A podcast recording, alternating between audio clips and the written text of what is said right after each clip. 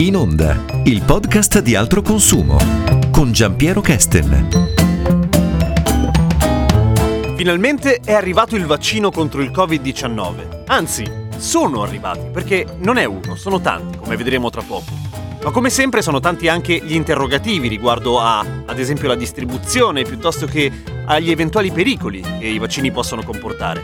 Per vederci più chiaro ne abbiamo parlato con Simona Ovadia, giornalista di altro consumo esperta di tematiche legate alla scienza.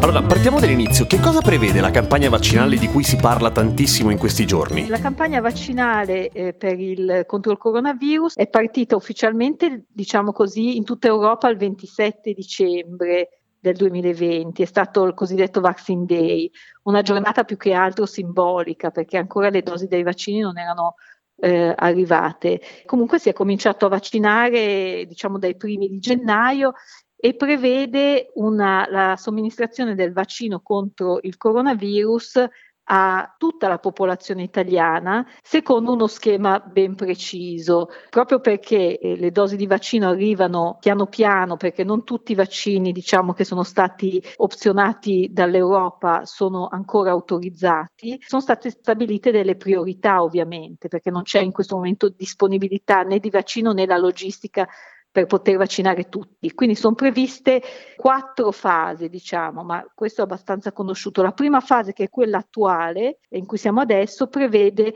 la vaccinazione per le fasce di popolazione, diciamo così, per mettere in sicurezza il sistema sanitario nazionale, quindi agli operatori sanitari e alle persone anziane e agli operatori che lavorano nelle residenze sanitarie per anziani, quindi nelle case di riposo.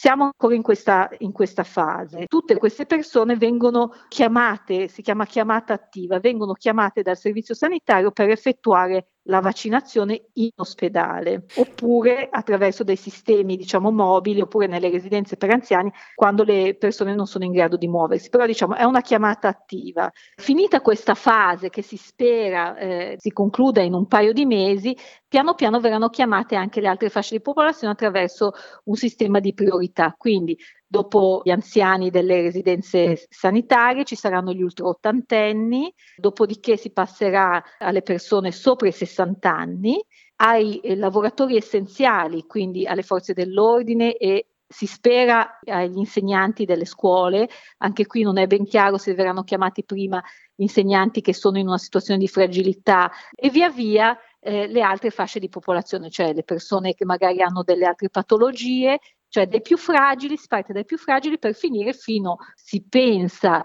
a fine anno, a riuscire a vaccinare tutta la popolazione italiana. Vaccino che sarà gratuito per tutti. Come verrà ho proposto questo vaccino dipenderà dai vaccini che arriveranno. Se l'idea è quella di eh, riuscire a creare una rete il più possibile ampia, compresi anche i medici di medicina generale, i pediatri, per far sì che, diciamo così, si arrivi più velocemente possibile e in maniera più capillare possibile a tutta la popolazione. Ovviamente questo dipenderà dai vaccini che arriveranno perché, come si sa, i vaccini che sono attualmente stati autorizzati hanno anche ehm, dei problemi di logistica perché devono ma- essere mantenuti eh, secondo una catena del freddo molto particolare e quindi non, in questo momento non si possono inoculare diciamo in situazioni come per esempio l'ambulatorio di medicina generale però per esempio il vaccino che si spera che sarà autorizzato a brevissimo di cui si aspetta l'autorizzazione che è il vaccino AstraZeneca non ha questi problemi dire di stoccaggio di, di mantenimento nel freddo e quindi si potrà presumibilmente vaccinare anche in situazioni più, più semplici, che non siano l'ospedale. Hai accennato al fatto che non c'è solamente un vaccino, che sono anche molto diversi l'uno dall'altro. In questo momento in Italia quali sono i vaccini che sono disponibili o che saranno disponibili a breve? Allora sì, diciamo che eh, i vaccini eh, per il Covid ce ne sono tantissimi, circa più di 200 in sperimentazione di cui pochissimi sono arrivati alle, alle, diciamo così, al, alle fasi finali eh, e di cui pochissimissimi stanno, eh, eh, sono stati autorizzati in Europa. Attualmente in Italia abbiamo due, autorizzati due vaccini. Il, il primo è stato quello di Pfizer BioNTech e il secondo che è appena stato autorizzato il 6 gennaio, che è quello di Moderna. Ci si aspetta perlomeno un altro paio, due, tre vaccini eh, che verranno autorizzati p- più avanti. Quello diciamo più vicino all'autorizzazione si pensa sia il prossimo, sia quello di AstraZeneca. Sono vaccini tutti diversi. Il vaccino Pfizer e il vaccino Moderna sono vaccini che non sono mai stati utilizzati con una tecnica, una tecnologia che non è mai stata utilizzata per i vaccini, però la tecnologia in sé è una tecnologia che è stata già studiata e sperimentata. Si chiamano vaccini a RNA messaggero, cioè sono vaccini che non contengono il virus, diciamo, inattivato che permette al nostro stesso organismo, alle nostre cellule, viene decodificato e siamo noi stessi che produciamo la famosa proteina spike, che è la proteina del coronavirus, che è quella che attiva la risposta immunitaria. Viene inoculato attraverso, in particolare per Pfizer, attraverso una molecola di grasso, viene messo in questa molecola di grasso che è in grado di entrare nelle nostre cellule e di dare questo comando. Um, questi sono i, i, vaccini, eh, i vaccini che sono attualmente utilizzati, quindi Pfizer e Moderna. Il vaccino che si spera verrà autorizzato a breve, si parla del 29 gennaio, che è quello eh, di AstraZeneca invece utilizza un'altra tecnica che è quella del vettore virale. Anche questa è una tecnologia abbastanza abbastanza nuova. Come funziona?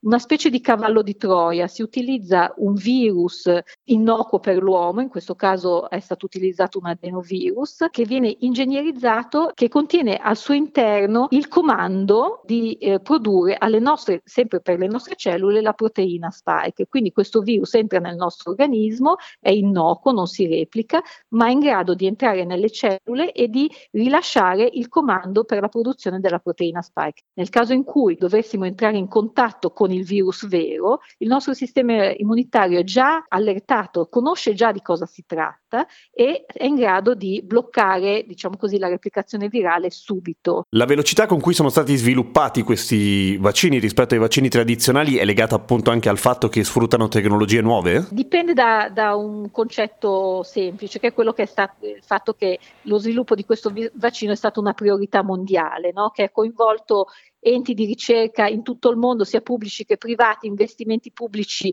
importantissimi, tutto, diciamo così, la scienza, la medicina, la ricerca si è concentrata nell'ultimo anno nella produzione di, di, di questo vaccino. La velocità Um, c'è stata anche una, una, grande cooperazione a livello di ricerca no? tra le agenzie del farmaco eh, che hanno tentato di limitare il più possibile la burocrazia, eh, tra gli enti di ricerca che si sono scambiati le informazioni. Tutto questo ha permesso di svilupparlo molto velocemente. La tecnologia a RNA messaggero, quella che viene utilizzata in questi vaccini eh, che stiamo usando adesso, non è una tecnologia nuovissima, si, già si stava studiando in via sperimentale, ma che non era ancora stata utilizzata. Quello che possiamo dire sicuramente è che non è stato saltato nessun passaggio, cioè le varie fasi di sperimentazione sono state tutte, tutte eseguite come si farebbe, come si fa eh, normalmente per le autorizzazioni di altri farmaci e di altri vaccini. Non è stato saltato alcun passaggio. Appena arrivavano dati, venivano subito inviati all'autorità regolatoria che li analizzavano e questo ha permesso un po' di, ha permesso di comprimere i tempi. Una notizia che ha eh, in qualche modo preoccupato un po' tutto il mondo è il fatto che quando sembrava, o meglio, si, si era già a buon punto per quanto riguarda appunto la produzione e la sperimentazione dei vaccini, sono comparse alcune varianti di questo virus che sembrerebbero eh, mettere un po' in scacco le soluzioni che sono state trovate, in particolare la variante inglese e quella sudafricana. Di che cosa si tratta? Tutti i virus, replicandosi su un sempre maggior numero di persone, hanno questa caratteristica di variare, cioè di cambiare leggermente. Questo è una questione di adattamento darwiniano, cioè il virus cerca in qualche modo, quando vede che non è più efficace, trova dei meccanismi per farlo più velocemente, per farlo in maniera più efficace. Per cui che ci siano delle varianti dei virus è una cosa normale, si sa. Queste variazioni in qualche modo non alterano significativamente l'assetto del virus, quindi sono delle variazioni di piccoli pezzettini di proteina virale. Si ha molta confidenza che comunque questi vaccini attualmente autorizzati siano in grado di proteggere eh, anche dalle varianti che stanno emergendo adesso. Abbiamo abbastanza confidenza che questi vaccini proteggano anche dalle varianti. Se non dovesse essere, comunque la tecnologia che è stata utilizzata è una tecnologia molto complessa in origine, ma poi una volta capito il meccanismo, fare dei cambiamenti sulla produzione del vaccino che tengano conto anche delle varianti eh, è molto veloce. Sono una persona senza particolari esigenze di salute, ho un'età media, non sono un anziano, non sono un bambino, non ho un lavoro particolare, nel senso che faccio un lavoro assolutamente normale per quanto riguarda il contatto con le altre persone, finalmente, probabilmente solo nell'ultima fascia, ho fatto il vaccino, ultima fascia in termini eh, temporali. Per quanto tempo posso stare tranquillo e posso eh, essere al sicuro? Ancora non si sa esattamente. La sperimentazione eh, ha visto risultati di efficacia a breve termine, parliamo di pochi mesi. Okay? Si pensa che dopo la seconda dose, dopo questo, famo- questo periodo finestra in cui si sviluppa il massimo dell'immunità, si riesca a essere protetti per diversi mesi, si pensa per un uno o due anni, ma su questo non c'è ancora certezza, non si sa. Al di là di quelli che sono i risultati ovviamente positivi sul uh, contagio, sulla pandemia, c'è un, un, ultimo grande dubbio che sicuramente ha sfiorato la mente di tutti quelli che hanno a un certo punto sentito parlare di vaccino, ovvero è sicuro?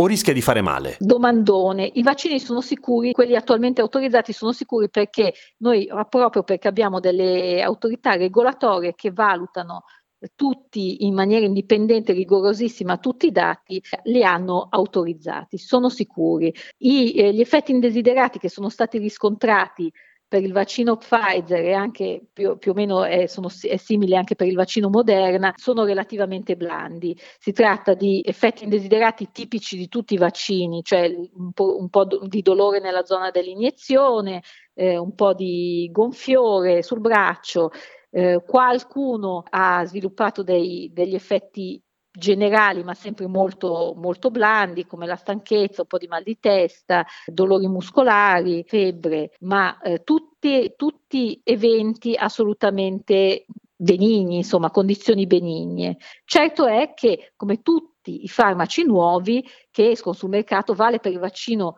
Covid, ma anche per tutti gli altri farmaci che vengono assunti e che sono appena usciti, il profilo eh, di sicurezza si valuta soltanto eh, con il tempo, cioè quando tante persone utilizzano quel farmaco. Ecco perché per il vaccino, in particolare per, vaccino, per questo vaccino, è stato messo in piedi un sistema di farmacovigilanza rigorosissimo, quindi in Italia e negli altri paesi europei e internazionali mh, le autorità vigileranno molto attentamente sull'insorgere di eventuali eh, eventi indesiderati che non sono emersi durante le sperimentazioni. Tutti questi dati emergono da che cosa esattamente? Tutto quello che sto dicendo non è un'opinione, chiariamolo subito, girano poi online tantissime informazioni su questo tema. Su questi temi non, non, non ci si può formare un'opinione leggendo o ascoltando opinioni di altri, bisogna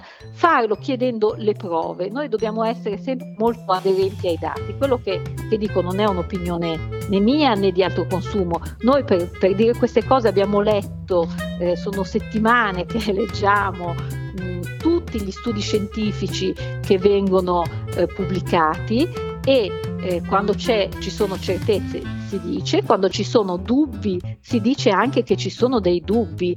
Pro- la questione è che bisogna essere trasparenti e bisogna essere sempre aderenti ai dati scientifici che sono quelli pubblicati dalle rivi- riviste eh, scientifiche, che sono quelli che vengono poi consegnati alle autorità regolatorie per, per fare le loro valutazioni.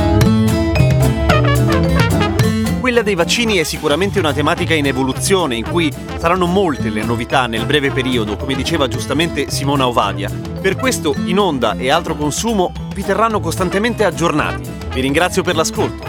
Un saluto da parte di Giampiero Chest.